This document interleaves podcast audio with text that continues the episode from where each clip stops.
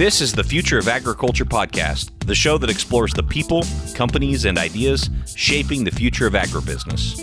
If you're curious about innovations in ag tech, rural entrepreneurship, ag sustainability, or food security, this is the show for you. Let's get started.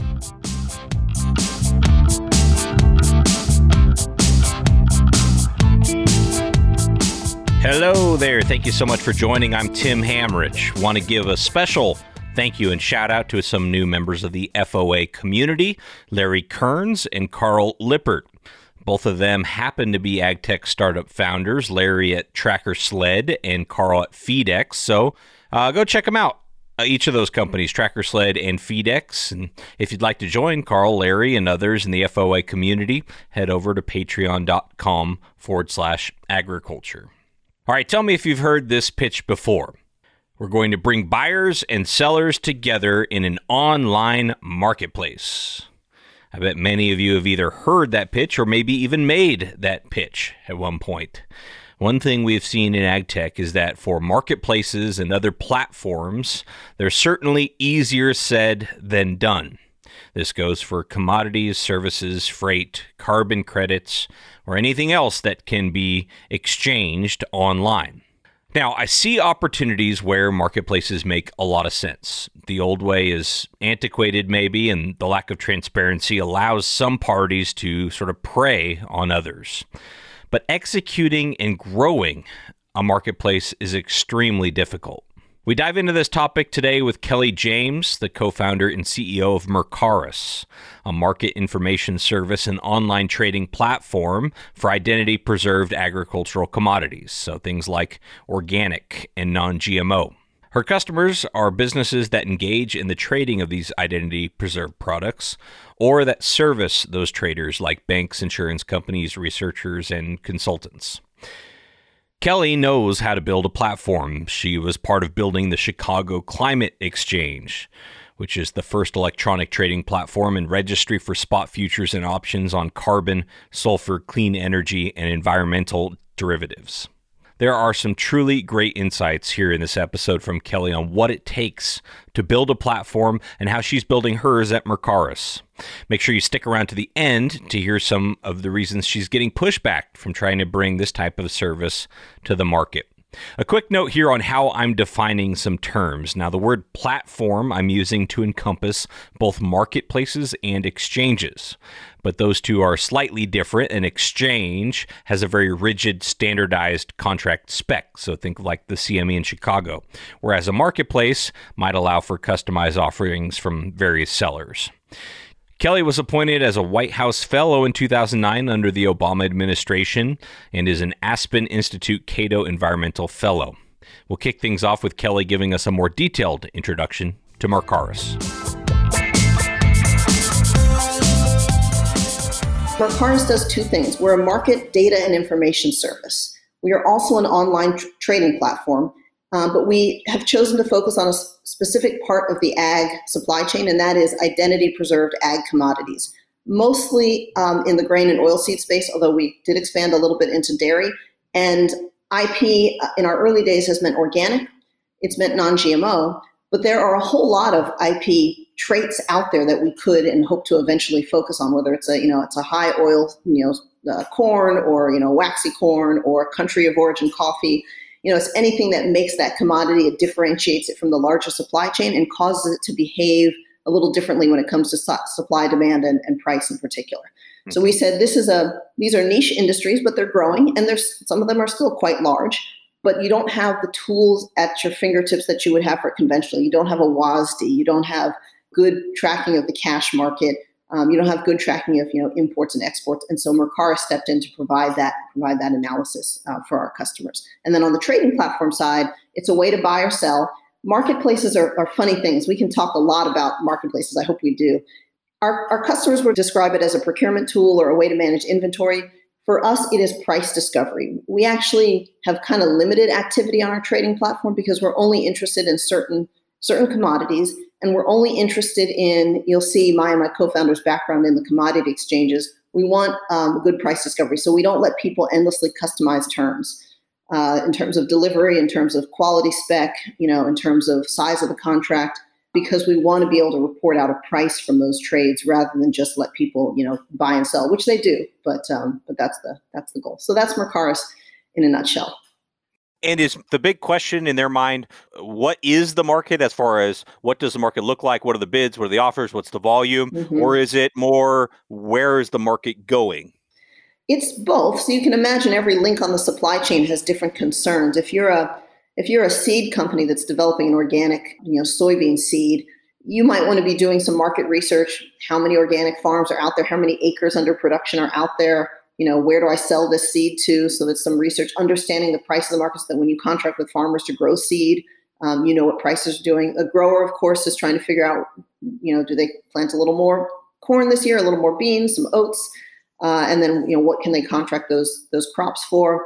And then of course the the elevators have you know risk on both sides you know on the buy and on the sell side so they're trying to keep good track of the cash market all of them are or should be concerned about imports. Imports are a big part of the organic market. One big differentiator between organic and conventional is that in some commodities we're actually a net importer rather than a net exporter. We do not grow nearly enough soybeans in this country to meet demand so we import something like 80% of all organic soybeans are actually coming from outside the us so that's you know that's part of the macroeconomic picture that that folks want to understand.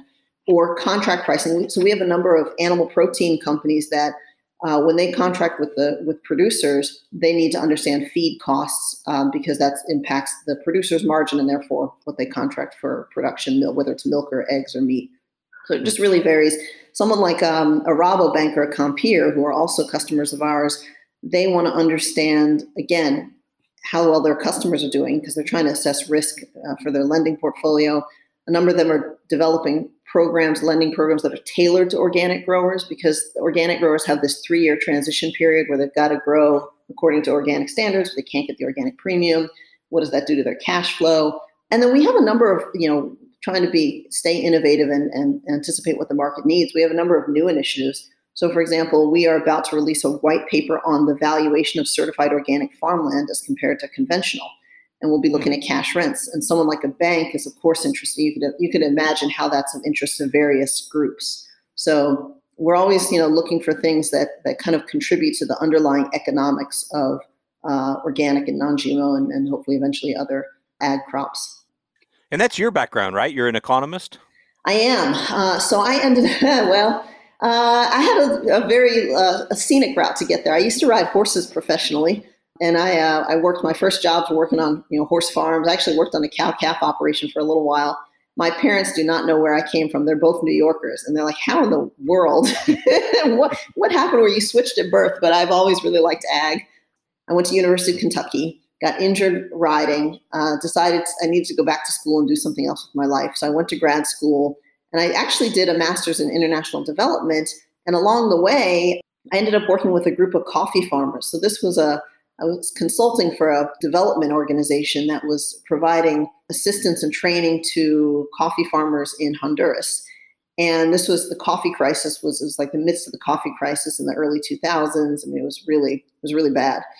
So they were trying to get growers into like higher quality coffees, and nobody was hedged, and it was it was just kind of a mess. And so I, I got super interested. It was like the gateway drug to be interested in commodity markets, and started working on things that were like what else could bring value to these producers, whether it was a higher quality coffee, an organic coffee, you know, anything that the consumer would pay for uh, to get these guys out of out of the circle of you know ever decreasing prices and that was my initial interest. And from there, I went to the Chicago Climate Exchange, and that was again, it had a very large ag component. This was a cap and trade program where people could trade carbon credits. Ag had a role to play as a, a source of supply.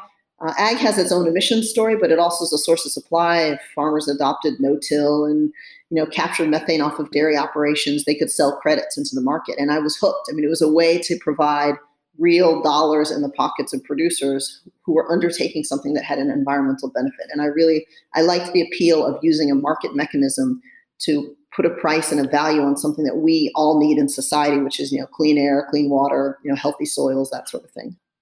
Yeah. And that concept is still kind of lingered. You know, it's it's actually kind of maybe revived, at least in ag circles in recent years. From your experience, really early on, in terms of trading carbon and farmers being a source of sequestering carbon, From that experience, what are your thoughts on all of that? Well, I know we're recording in this in the midst of the corona hell. So mm. I know like yeah. a lot of I've been watching a lot of chatter on Twitter and other places about reviving, you know, carbon markets. And I think it seems like that's been on put on hold a bit for a little while, but eventually we'll come out of this and, and the talk will start again. And, you know, I have a few lessons learned. You know, Chicago Climate Exchange was the first place you could trade carbon. It was the first place you could put a price on carbon, and it was large scale. I mean, the year I left, $8 billion notional value of carbon traded across that platform. It was liquid. It had um, participation from the ag sector. It had participation from the energy sector. So, American Electric Power and a few really big, DuPont, a few really big emitters were formed part of the core group. If CCX members had been a country, I think they would have been like this. I can't remember. I don't want to misstate it, but it was a fair, it was 700 million tons of carbon emissions. And wow. so there were some hard lessons learned that I hope when we're ready as a country to start tackling this problem again that we don't ignore. So one is, you know, you've got to have both the supply and the demand side ramped up. So one of the things I, I feel like could be a bit of a mistake is that we've got some first movers in ag that are saying, hey, like let's go ahead and stand up some, you know, we'll let you, we'll sell carbon everyone wants to sell, but where are the buyers coming from? A lot of it right now is sort of voluntary initiatives, which you can't depend on. And the whole point of carbon markets is to give the market assurances that you can make some real capital investments in, you know, on-farm technology or manufacturing technology, the types of R&D that sometimes is not cheap because you know the demand is going to be there year after year. No one's going to spend what needs to be spent year one if in year five the whole market collapses. And so I think you know understanding how um, where that demand comes from. CCX was voluntary, but we had our members sign a legally binding reduction commitment. They committed to uh, one per year reduction beyond the baseline that was you know signed, sealed, and we still had trouble lining up enough demand. I mean, the, the carbon price was a small, it was a lower price than I would expect we'd see economy wide. But the second reason you want that is because you want people to sort of fear I think that I see from people who don't want a carbon market is I think a good fear in that, man, what is this going to cost and to whom?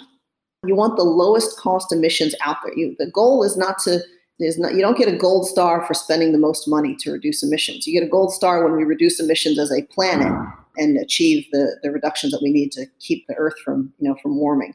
And so if I can do a reduction, then it costs me, you know, my marginal cost is $10 a ton and you can do an emissions reduction and the cost is $1 a ton, well, you should be the one who moves first, not me.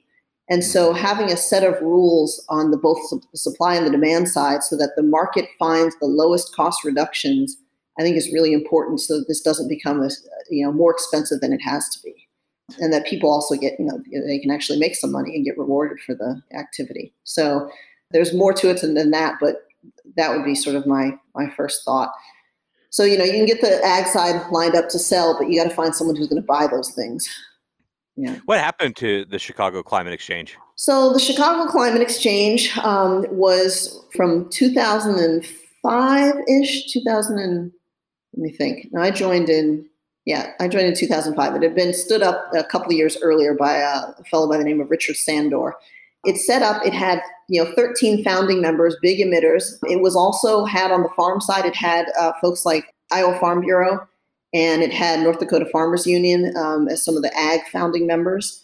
Mm-hmm. It grew to about 220 members through 2010. And then in 2010, it, all these folks traded in anticipation of a, of a federal cap and trade program that they thought was going to take place. Everyone thought it would take place. In 2009, the energy bill that, that contained a cap and trade provision came to the Senate and the House. It passed the House. It died in the Senate. And so all the rationale for trading evaporated almost overnight. It was real a real lesson to me in how fast the private sector can stand up a market when it has clear signals and how fast it can unwind that thing when the, the rationale is gone. And so everybody traded because they thought the federal government was going to move. And when the federal government said, nope, we're backing away from it, uh, the whole thing dissipated trading still exists. There's the, the European trading markets that are still kind of sputtering along. In the US, there's some regional markets, but it's never lived up to its potential and it's become kind of like a byline rather than a, a real story. Yeah. So n- now that we've seen this resurgence, I don't know if it really is a resurgence. It seems to me to be one because I'm yeah. hearing about it a whole lot more. You know, what's different now and kind of what's your take on today's thinking of we're going to incentivize farmers to move to regenerative mm-hmm. practices by uh, monetizing the carbon they're sequestering. Yeah. Oh, by the way, I should, as a note, Chicago Climate Exchange, right before the whole market went to into the tank, was acquired by ICE. Uh, so, you know, largest, hmm. one of the largest commodity exchanges in the, the planet, was acquired for about six hundred million dollars, and then the whole market fell apart. So it was um, not good for ICE. yeah, uh, not good for the planet. Yeah. yeah, yeah. So, um, so anyway, so what's changed now? Well, what I hope's changed is sort of in the intervening dozen years. What I think has changed is the signs of climate change have gotten more and more stronger. So whereas a decade ago it was we were still saying, "Hey, we're worried about it," now we are seeing in real time the impacts of that. So I hope the motivation to continue to work on this has has continued to increase. I actually now back when I was in the carbon markets, there were kind of two schools of thought. One was a cap and trade market, the other was a carbon tax. I'm probably biased in saying I, I still to this day favor a carbon market rather than a carbon tax. But you know, at this point, I'd just be grateful for anything. I mean, tax it if, that, if that's what you have to do. I think I think though the, the reason I would be more in favor of a carbon carbon market is because you can make money from a market. Only people who make money from a carbon tax are, are lawyers. And yeah, I mean the tax will go into government, but I just I am a believer that government can do things really some things really well. Um, I know that makes me like maybe in the minority these days, but I look at like the different states that have lotteries, for example, and every lottery, every state says the same thing. Like lottery money is supposed to go to education, and very mixed results as to whether it does. So I, I just am worried that a carbon tax becomes money that doesn't actually get allocated efficiently to solve the problem. And then also the other argument is people say, well, carbon tax would be simpler than a cap and trade. And then I say, well, I mean, when I look at the US tax code, I don't see simplicity. I, I see complexity that is created for people to kind of game the system and develop loopholes. And I, I, I, fear that a carbon tax would be vulnerable to the same types of weaknesses. So, cap and trade has a, a history of, of success. It, it, worked with sulfur markets. We used to have acid rain, and now we don't. And part and the big part of the reason is because the U.S. government under Bush one actually instituted uh, a sulfur cap and trade market. We've got RINs. Um, we got rid of leaded gasoline uh, by using a, a, a market mechanism. And I think that carbon is kind of in that family of, of you know would do really well. We get we'd hit some goals at less cost, and, and it could actually not cause the economy to uh, decline um, under mm-hmm. a, an extensive cap and trade system.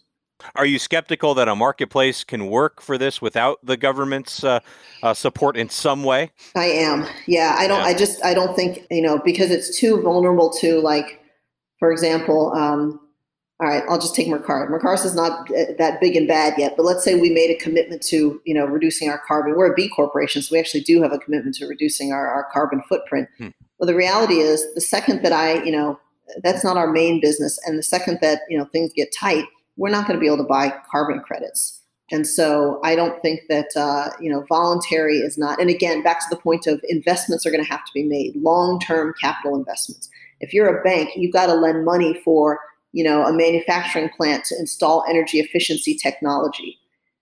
You've got to know that the program's going to be around 10 years from now, and there's no single company that can guarantee that. And that's the that's the problem. If you want your scientists and researchers to research low carbon and energy intensive, they've got to they've got to have an assurance that this is something that's a priority, you know, long term. And then you've got to be able to discard ideas that don't work or are too expensive. And there's no way to provide that signal unless we know what carbon costs. And I think the only the only entity capable of making that sort of widespread, sending that sort of widespread single signal is the U.S. government. State governments can do it on a smaller scale. There's a California market, there's a Northeast carbon market, but this is a global problem. We need the U.S. government, and we also need to not abandon the Kyoto protocols because China's got to be involved in this. That's the other thing is the U.S. can do all at once, and if China and India continue to burn coal, it's not going to do any good. So it's it's a it's a tough problem for humanity because it does require collective action. And, and last time I looked, collective action is still best accomplished by the federal government. Yeah, I mean, marketplaces just are tough in general, and, mm-hmm. and you all ha- have built a marketplace at Mercaris, not for carbon, but right. for identity preserved ag commodities. Was that always the goal? Is to build a marketplace, or did that come as a natural extension to the data that you were providing for customers? Yeah, they are synergistic. So um, usually, when I give the presentation about Mercaris, I, I always say data and trading And it's funny, there are folks who glom onto the trading. They're like, oh, yes, the trading, you know, they, because I think trading and marketplace, it's like sexy, right? People understand mm-hmm. it intuitively. Yep. And, but I will say by revenue, I mean, 15% or maybe a little less of our revenue comes from trading fees. Most of it comes from the sale of data. And I like to say that even the trading, we monetize it twice. We charge a small transaction fee when someone trades, but then we're able to feed that data, those insights into our market analysis. It's hard to build a liquid marketplace, really tough like I said, we intentionally limit what trades on our trading platform because we don't care. Like, don't we don't want to. Conventional corn is not something that we need data on. We already know all there is to know about conventional corn. We only let people trade organic corn or blue corn or white corn because those are the things where we have less information about. We do two things. We will let people do brokered sort of bilateral trades on our platform because the reality is these are very thin markets. And you know, if I bring something to sell today, I've got some blue corn it may sit there for weeks before someone is out there looking to buy blue corn, and that's not good for markets when you don't have liquidity. So we will let people like broker trades if they, you know, if they know someone that they think, you know, would want to trade, they can just use our electronic platform to kind of negotiate the details and whatnot. We also run auctions, and auctions, for example, just I guess three weeks ago we did a, a dairy auction for organic cream. Auctions are good in a thin market because uh, it corrals everybody into a particular time and place. And we, for the cream auctions anyway, we do them quarterly. So everybody knows in the industry, okay, you can count on, you know, an auction, everybody show up at the same place, same time. It thickens up the market and hopefully you get, you know, you get a smaller, you know, bid ask spread and get some, you know, get the deals done. So that's the way we have approached um, doing it. And then have admittedly, that's not where our revenue drivers are, are the data that comes off of those and, and other. We run a survey as well where we collect information about prices. How do the auctions work? Is there like a lot minimum? Say, hey, I've got so much mm-hmm. cream, organic cream. It's FOB here in, the, yeah. in this one location, willing to entertain offers at a minimum price of you know XYZ. Yeah. So we run two types of auctions: a standard auction and a reverse auction. Um, reverse auction would be uh, one buyer, many sellers. Uh, standard auction would be one seller, you know, many buyers. So whoever initiates the auction that determines if it's you know reverse or standard. And then if it's um, if it's a standard auction and we've got the, the seller there, then then we've got the seller specs that you know it's FOB, let's say the farm. And so that way everyone's you know everyone's bidding off of a known, you know, you've got bids that you can compare, you know, apples to apples. Uh, so that's and then the seller sets the terms. They've tested their grain, for example, or if it's a forward sale, they will test their grain, but they're saying like it's going to be a number two yellow corn, you know, FOB, Central Illinois delivery for this particular window. That's another thing we had to kind of enforce is to say like you can't just leave it open ended. Like it needs to be. We ask for you know we ask enforce a 30 day delivery period. If it's the buy side, the buyer is setting the, the specs. They are saying you know we we are buying it's delivered to you know let's say whatever facility. Um, and they're looking for a number two yellow corn, et cetera, et cetera. And again, now the sellers can can offer on a you know consistent uh, location so that they can all kind of do the numbers and and, and figure out freight. Um, so that's really how they work. So day of the auction comes, uh, everyone's been pre-qualified ahead of time. So on the buy side, we're looking for your ability to pay mainly. Mm-hmm. If you're on the sell side, we're looking for, especially with identity preservation, well, we make sure that you don't have a lien or anything else on the grain. There's no financial mm-hmm. reason why you couldn't participate, but that you are in good standing with your certifier. So again, back to the identity preservation, there's always question about fraud. Uh, non GMO, it's a little easier. You can just test, but there's no test to say that something's organic. And so we're looking that they to see that they're in good standing with their certifier, they're in good standing with their bank, and then once they're cleared, they can go on and enter bids or offers as the case may be. We match them, or our system, our platform matches them, best bid or best offer.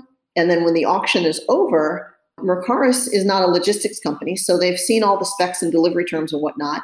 Then we, we leave it to them. We introduce them because the auction is blind. They don't know who they're bidding or offering, who's who's hit their bid. Let's say, um, but, but, they know where the farm is, right? They, right, yeah. more or less. I mean, the, that's the other the pickup point. Yeah, and and that, the other thing is in this industry, it's small enough that sometimes people are really good guessers. You're like, oh, who's yeah. who is that? So we do what we can to protect the anonymity. Sometimes people can guess. Yeah. Sometimes we'll give a little bit broader, you know, location. But then once they arrange the, you know, with their hauler the, and the, the auction is or the, the delivery is complete, that's when we charge our transaction fee. We have the ability to push money, so we can put money into an escrow account and then uh, push it to the seller. Not everybody takes advantage of that. Some people would just rather pay directly, which is fine with us, but we can support that functionality if they want. We are not a freight company, nor do we arrange freight, so they, it's up to them to, to figure that out. We are members of NGFA, so in the event of a dispute, they can take it to arbitration if they can't work it out themselves. Um, and then once the delivery is made and scale tickets are uploaded to our system, that's the end of the transaction. I really like the auction setup. That's novel to me. I don't know of anybody else kind of doing that. Is that pretty unique to Mercaris in ag commodities? It came out of uh, our experience at CCX. Uh, honestly, yeah. when you're standing up a brand new market and you've got one side but not the other side lined up, or you know these thin markets or weird markets, you know they die because of lack of you know lack of liquidity. And so it was a technique we used in the early days of the carbon markets. It was a technique we adapted um, here. And, you know, we're still flexible enough that, like I said, people want to do sort of a bilateral one to one trade. We can support that too. As an economist, I love auctions for their like pure price discovery and watching the, you know, watching the spread or watching them not fill. Sometimes, you know, every now and then, we, here's the other secret when you're starting a, a marketplace you try not to hold things that you don't have, you don't know the demand or the supply is there. So, this is again why we will sometimes just say to the customer, you know, the reality is, we are probably not the best solution for you. I'll give you an extreme example. We had someone contact us because they wanted um, veganic wheat production. I didn't even know what that was. I was like, what is veganic wheat production? It is wheat production, not just organic, but where you don't use any animal manure at all for fertilizer. So we were like, well, that's weird. I don't know who will do that. I mean, most organic operations do rely on manure. And so we said, you know what? don't bring that to an auction. That's we're not the best tool for that. Go find the farmer who is willing to like take a chance on that and knows how to do that, and just negotiate with them directly. This our platform is probably not the best tool for that. So yeah. if you look at our volumes, like last year we traded 423,000 bushels of organic and non-GMO grain across our platform the whole the whole year. This year, yeah, we've only got a quarter of the year on the, the, the books, but we're, we're we're hoping to do you know 600,000 bushels and then we do these cream auctions. Um, we'll do probably maybe 100,000 uh, pounds of cream. Mm-hmm. Yeah. The hard part with auctions, though, is uh, is the adjusting of the terms. You know, because maybe a buyer might say, "Oh, I buy that cream at that price mm-hmm. at that location if I could pick it up over six months instead of one yeah. month," or you know what I mean. Yeah. How do you how do you manage for that? Well, and again, this is why we're not a, a true. We don't make our money just on the or even a majority of our revenue is not coming from auctions because some things we just won't do. We you have said, flexibility. Yeah, yeah, we want less flexibility. We, if, if you're a buyer that wants this sort of very customized, then the, we're probably not the, the tool for you.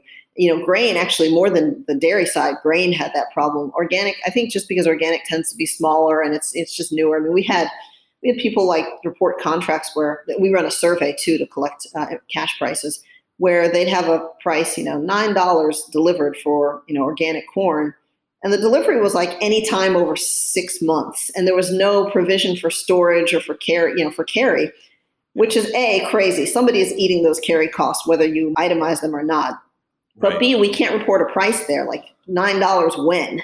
So we said, sorry, don't report those. We only we only want and we only want transactions where you are limited to a 30 day delivery window. Now we can run a second auction for you you know, this month you want, you know, you want 10,000 bushel in October, you want 20 in November, you want 30 in December. Just run separate events. And that's how we kind of approached it. That's a good yeah. idea. Yeah. Yeah. That makes a lot of sense. But then, of course, you know, a lot of the grain, it sounds like, if not all the grain, is more over the marketplace and not the auction. Is that right? It's more the marketplace. I mean, because we've got some really small, like we had, um, oh, last year, I think we did like three or four organic blue corn transactions it's just too thin even for an auction. So in that case, there's literally a half a dozen entities in the country that really handle blue corn. you know, they just were able to connect, you know, with those folks directly and then negotiate terms. But we still want to get a price out of it. Once they do that, we still collect the price and right. um, we're trying to kind of corral them into a certain set of standards that we can then report. Yeah, that to me is sort of the magic here because I see a lot of marketplaces and I, I think, you know, boy, does that need to exist? First yeah. of all, second of all, are they going to get enough participation on both sides to make a scalable business out of that? Right. For you, you know, the biggest value to you is it's feeding the data, which right. is where you, I think you said 85% of the revenue ends up coming from. As you look out there at other marketplaces, having done this now on carbon and on identity preserved ag commodities, what big mistakes do you see out there either that you've made or that you see other marketplaces making Ooh. that makes yeah. it very very challenging to build a marketplace. Yeah i mean whew, marketplaces are tough. I mean for all the entrepreneurs that are out there doing it and i do believe that they're hitting on a need. And i mean it, it just seems silly that in you know 2020 so much is like you know pen and paper and or hanging up for hours on the phone. And so i see the application of technology and i think at their core that's what they're you know what everyone's trying to do. I do think that it's a it's a model that should benefit from venture capital because you got to scale and scale quickly. I mean, there's there's a reason that the big commodity markets, the futures markets are they're kind of natural monopolies, right? Like no no one's been successful at starting another corn futures market. Um, really, you go to CME or you go kind of nowhere. I mean, maybe you go to South Africa if you only want white corn, but but the reason is because liquidity is everything. Like you've got to be able to get in and out of the market. You've got to be able to you know take a position and unwind it you know fast. And so there's really no room for a ton of competitors, and that's where VC can be useful. You've got to you know establish yourself as the marketplace. So getting out ahead of others that are that are trying to do the same thing i think is important. And then i think just being clear about your business model. So i think there are some marketplaces out there that are kind of like you know craigslist is very successful. Etsy is very successful. Like i think establishing whether you're a marketplace or you're trying to be an exchange is really important. Because i think there's room for really successful marketplaces where people can go and buy and sell you know corn or cotton or what have you but they're not necessarily like when i look at cme I don't know if these entrepreneurs are trying to design like a prototypical, like for a CME, or they just are satisfied with saying like we can get a lot of transactions done, take a transaction fee, and then everybody's happy. You know, I think the lessons from exchanges are are good in the sense that like even CME, which makes most of their money from transactions, if you look at their 10K, they make like a third of their money, quarter to a third of their money is from data. Mm-hmm. And because people can build other risk management tools off of, you know, you get a CME price and you can build other stuff off of it, whether it's an insurance product, whether it's an OTC product. That's the real value versus a straight marketplace where, like, and I use Etsy as the example, where Etsy is very active. People can get things done, but everything is a customized, bespoke transaction. It doesn't necessarily lend itself to broader product development. So I think that I don't know that it's a mistake. I think it's just being really clear in what what it is your company is striving to achieve. And the differentiation there between marketplace and exchange is is it the standardization of the offerings? That's or, exactly or, it. Okay. Okay. Yeah. Yeah. yeah. Huh. yeah.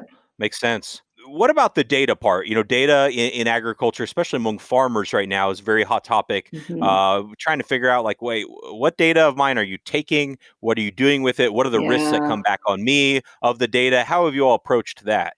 Well, so a couple things. One is, and this goes back to why we chose to do organic markets, not necessarily because I believe organic is the only way to farm. Like, we're really clear about saying, like, we don't try to tell people how to farm or how to run their businesses. We say, this is an opportunity, it's a market. If you would like to be assessed whether this is the opportunity for you, you should have really good data to make that decision on. Or if you're in the market, you should have good data to run your business.